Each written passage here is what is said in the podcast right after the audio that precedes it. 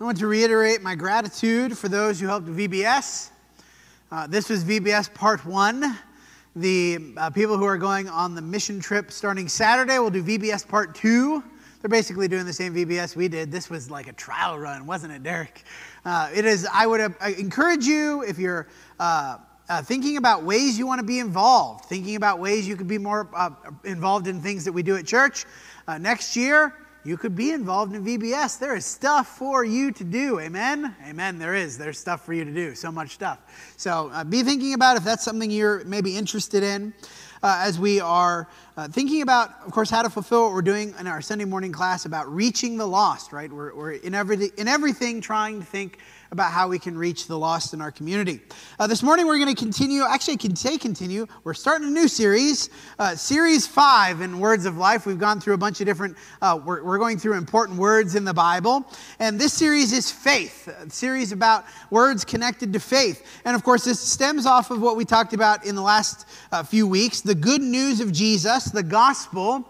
Uh, conveys an implied demand. There is an implied challenge in the gospel message. God exists. His character demands righteousness. We are unrighteous, but God has provided a way of salvation through Jesus. That way of salvation is, of course, what we are going to be focusing on in the next few weeks. How will we respond to the challenge or the demand of the gospel?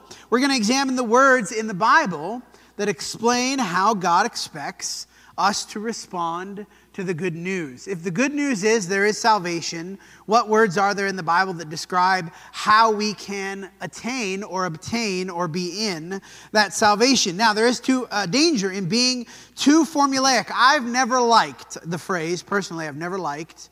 Uh, the phrase the steps to salvation. I just i don't like that phrase. I think it, it runs us into uh, sort of the thing that they would have struggled with in the uh, the first century uh, where there, there was a lot of pagan rituals and, and religious rituals of various kinds that really borders on sort of a, like a magic spell. That if I say these things or do these things in the correct order, I can elicit some magical response from the universe, which we all know it does not happen. And yet we sort of do sometimes, I think we can get into the danger of treating salvation that way.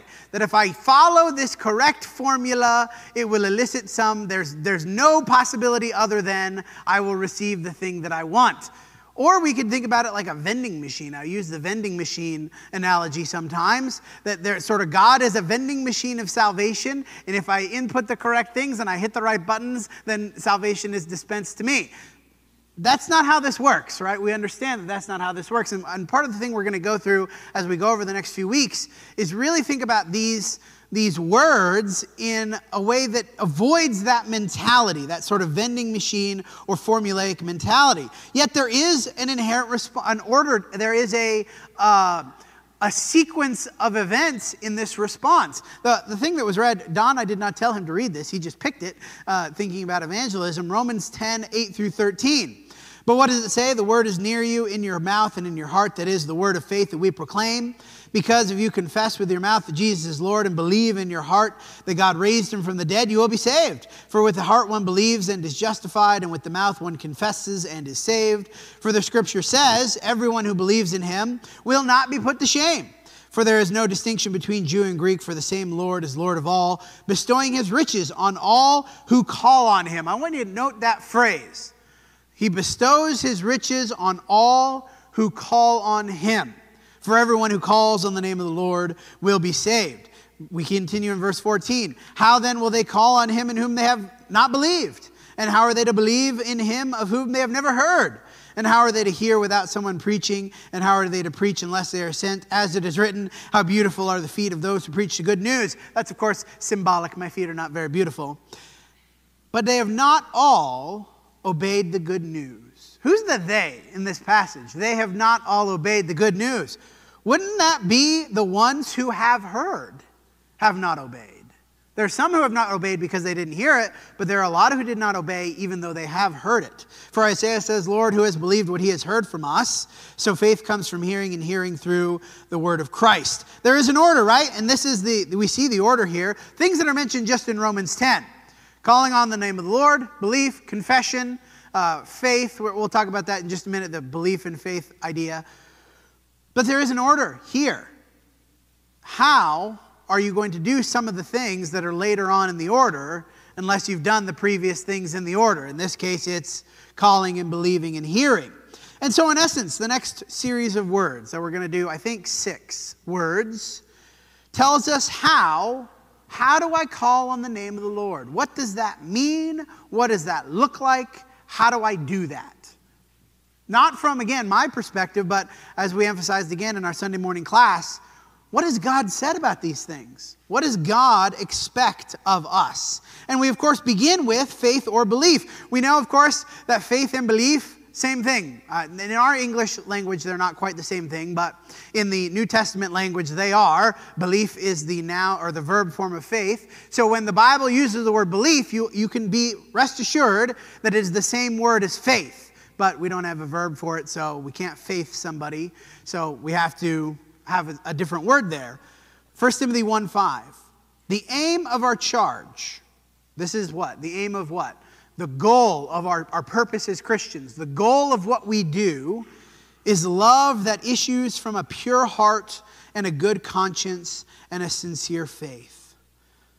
Faith comes before love, it comes before anything that would come from love. Faith is the thing from which a pure heart and a good conscience and the love comes from. Philippians 3 8 through 10. For his sake I have suffered the loss of all things and count them as rubbish, in order that I may gain Christ and be found in him, not having a righteousness of my own that comes from the law, but that which comes through faith in Christ. And the contrast that is over and over and over and over. This is what the, the primary thrust of the word righteousness, when we looked at that word. The contrast that is made by Paul and other writers in the New Testament is between the works of the law and faith. Because if it came through the works of the law, it would not be faith, it would be that vending machine mentality. The works of the law is the sort of, I do these things, and there's no help or no possibility other than I will get the thing that I want, which is righteousness, right? I do X number of things and then I'm righteous, hooray for me. As opposed to what? The righteousness that comes through faith in Christ. The righteousness from God that depends on, that it requires, it cannot happen without faith, that I may know him in the power of his resurrection. And from a logical perspective, of course, we can think about all the things the Bible says, but just thinking about it logically. Faith, of course, must be the first step in our response to the good news, right? Because it is the originator of all the other responses. You want to think about gratitude or reverence or obedience or love. You're not going to feel gratitude for God if you don't believe what He did for you, right? I hear the good news Jesus died for my sins. Great. I only feel thankful for that if I believe that message. I can only love God if I believe that He exists and that He's done these things and that He is who He is. I can only obey because I have faith. Now, the obedience, we'll talk about that more as we go through. It is interesting because you can technically obey without believing. Gideon obeys without believing because I make him, right? I make him do that.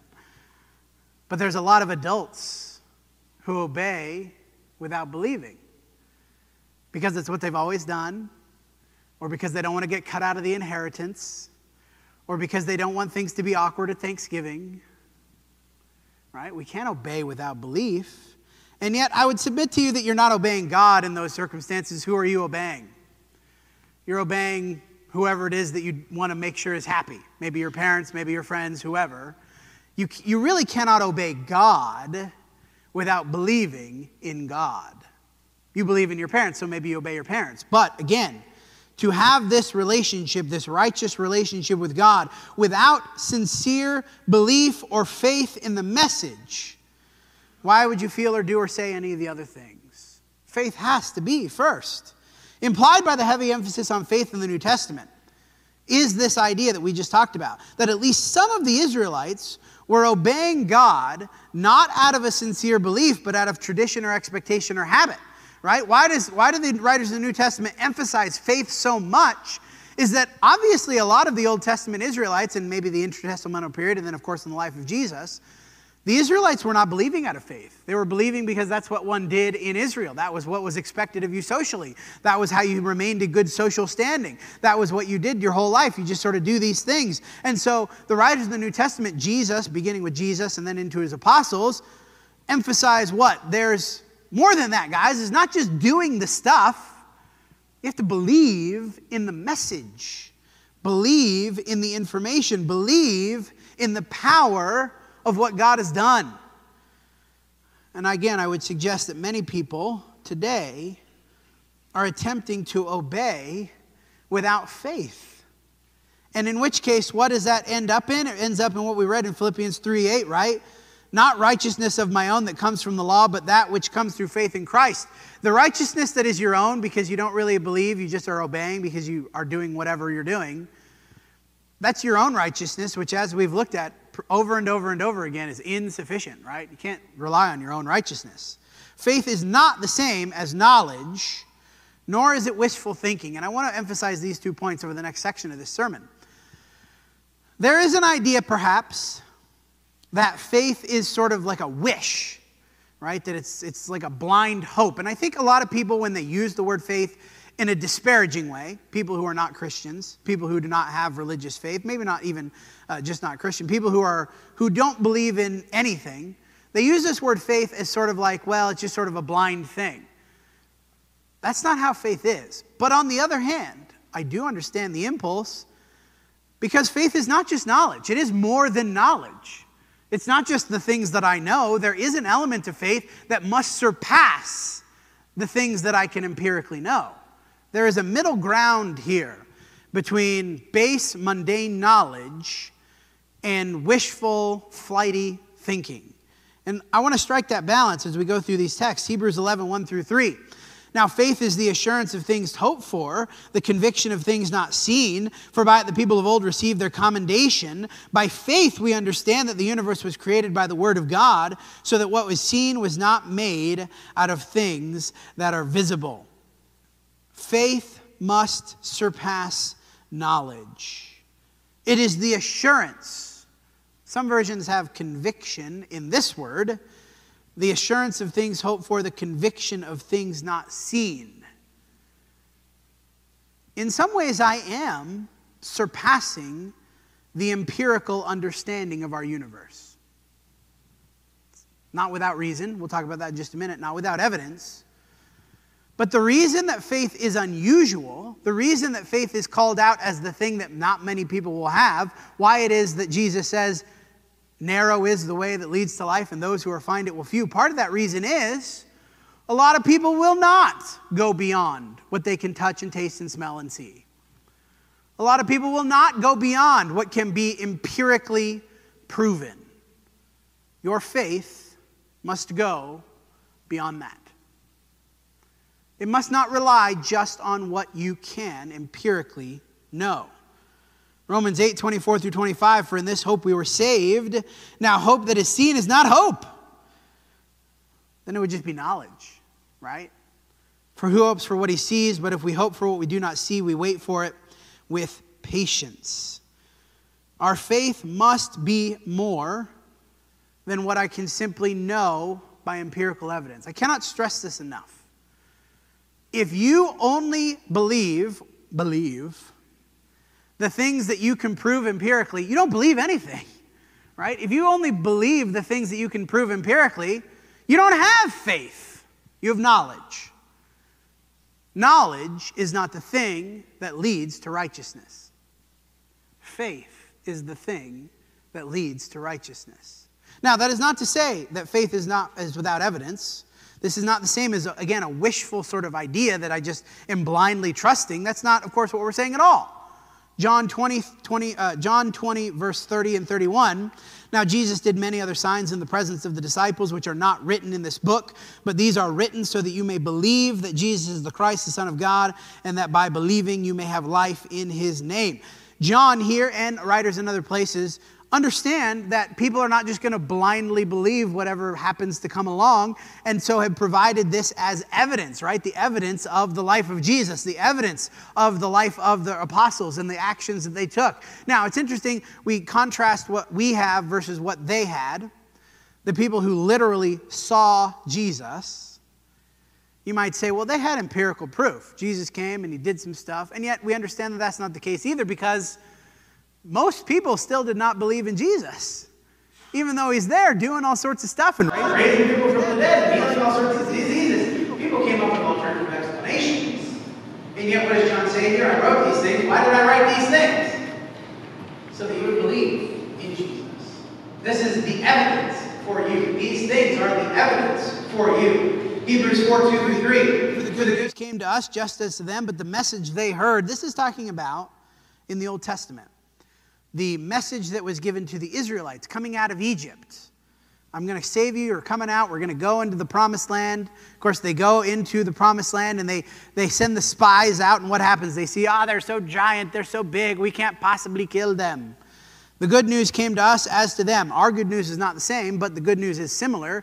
You can enter the promised land. That's the good news, right? That's what they were told. We're going to enter the promised land, but the message they heard did not benefit them because they were not united by faith with those who listened.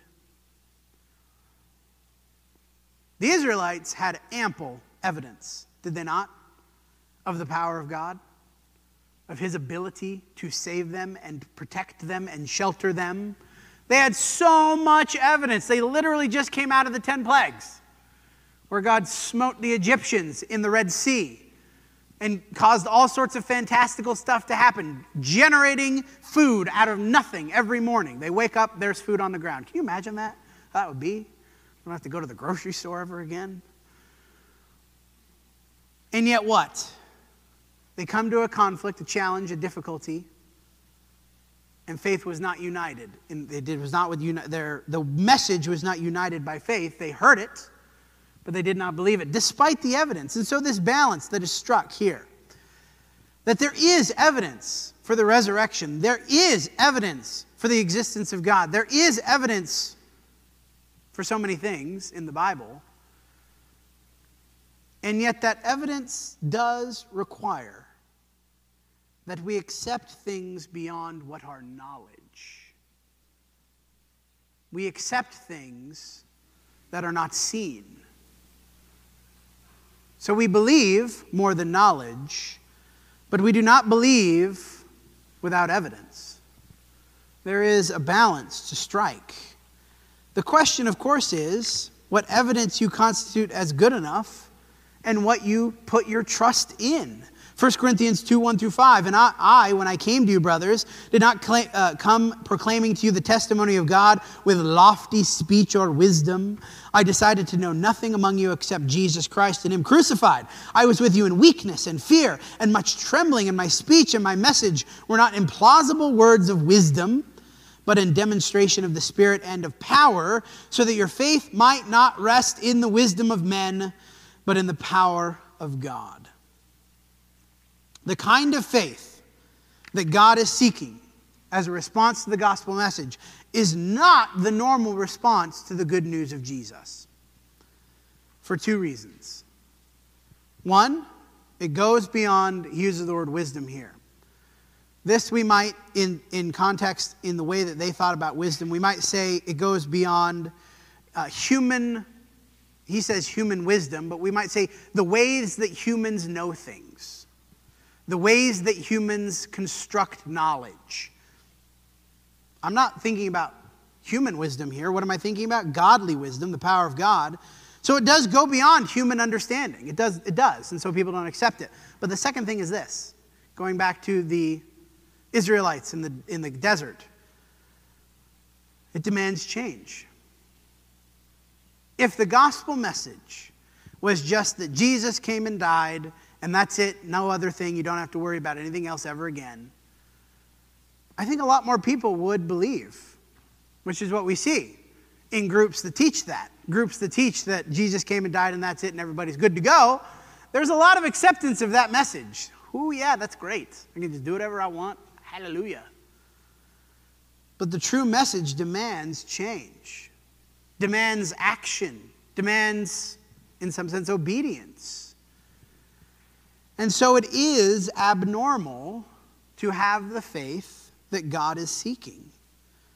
It is unusual. There are a lot of people who obey God, do the things that God wants, but never allow themselves to put their faith in the power of God. Because life is easy, right? There's no challenge, there's no difficulty, there's no struggle. I don't have any persecution. My family life is great. Hooray for me. And so I sort of do these things because they're nice and easy. And then what happens when disaster strikes? Suddenly, I don't, I don't know if I want to believe anymore. I don't know if I want to do this anymore. Because their faith was in the wisdom of men and not in the power of God. Our faith is not unchanging. Over the next few weeks, we are going to talk about faith, how faith leads to things like repentance and confession and immersion and these sorts of different things that, you know, the typical words that we're going to talk about as a, an idea of calling on the name of the Lord. I call on the name of the Lord. Why? Why would I do that? Because I believe that God exists and I believe that He is there to save me and He wants to save me. So I call on Him. How do I do that? We'll talk about that. But our faith is not unchanging as time goes on. It grows, it matures, and yes, at times it wanes. There are times when I know for a fact, I can say this 100% confidently. There are times when you believed less. There are times when I believed less.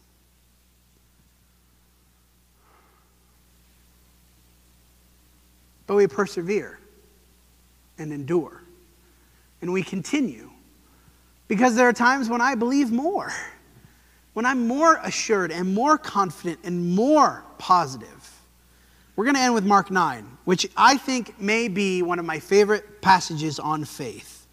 Mark 9, verse 20. They brought a boy to him. This is a boy who needs help from Jesus. When the Spirit saw him, immediately it convulsed the boy. He fell down on the ground and rolled about, foaming at the mouth. He has a, an unclean spirit in him. And Jesus asked his father, How long has it been happening to him? And he said, From childhood, and it has often cast him into the fire to destroy him. But if you can do anything, why would they bring the boy to Jesus? Because they think Jesus might be able, might, that word might, might be able to do something. The, the boy's father is at his end. I have no avenues of help. My son is, is going to die. I need help. I don't know if you can do it, Jesus, but if you can, Yet he does have some measure of faith because he brought the boy. He believes some amount that Jesus might be able to do something, but he's not, he's not quite there yet. If you can do anything, have compassion on us and help us. And Jesus said to him, I don't know, I, I really wonder how he said this. Because if, if I'm reading this as I would say it, if you can, what is that? if you can. All things are possible for one who believes. And I think Jesus is a little gently prodding him, right? What do you mean if you, you're the one that brought him? You're the one that brought him here. What do you mean if you can? Of course I can. And then the father says, cried out, I believe. Help my unbelief. Because he does have some amount of faith. But is it enough? Is it enough for him to receive what he needs from God? In this case, from the Son of God, literally standing before him. There are times when we believe and disbelieve at the same time, aren't there? When we have that sort of baseline, I think God could help me, I think there might be some possibility of help. I think there might be something that God could do, but I'm just not sure if I deserve it, or I'm not sure if He'll do it, or I'm not sure if it'll be good enough, or I'm not sure that I'm good enough, or whatever it is. I believe, but I need God to help my unbelief. And of course, Jesus does. We're not going to read the end of the story, but what does Jesus do? He does. He heals the boy. And the father, I think, probably is fully convinced in that moment this is the one that I need to follow.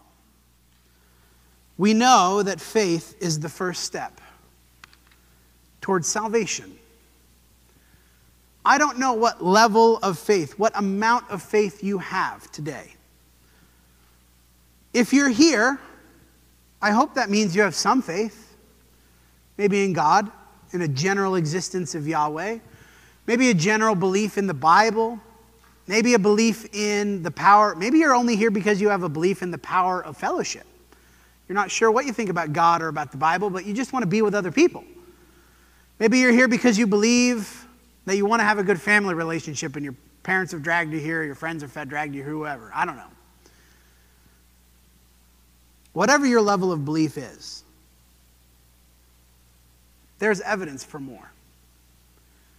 And we want to help you know more, understand more, and believe more. Jesus is worthy of our faith. Amen? He's worthy of it because of what he's done. And if you're here today, we have not gone through the whole gospel message. There's reasons why we believe. Please come and ask. And Jesus has told us what we need to do. If we've heard the word, to repent because we know we need to change, to confess that we do believe, to be immersed in water, to be united with his death, and to live as if we do believe, to live faithfully. If you're here, you're not quite sure if you're ready for that, that's fine. Come and ask. We'd love to t- study with you more. If you're here and you are ready for that, now is the time. Come while we stand and sing.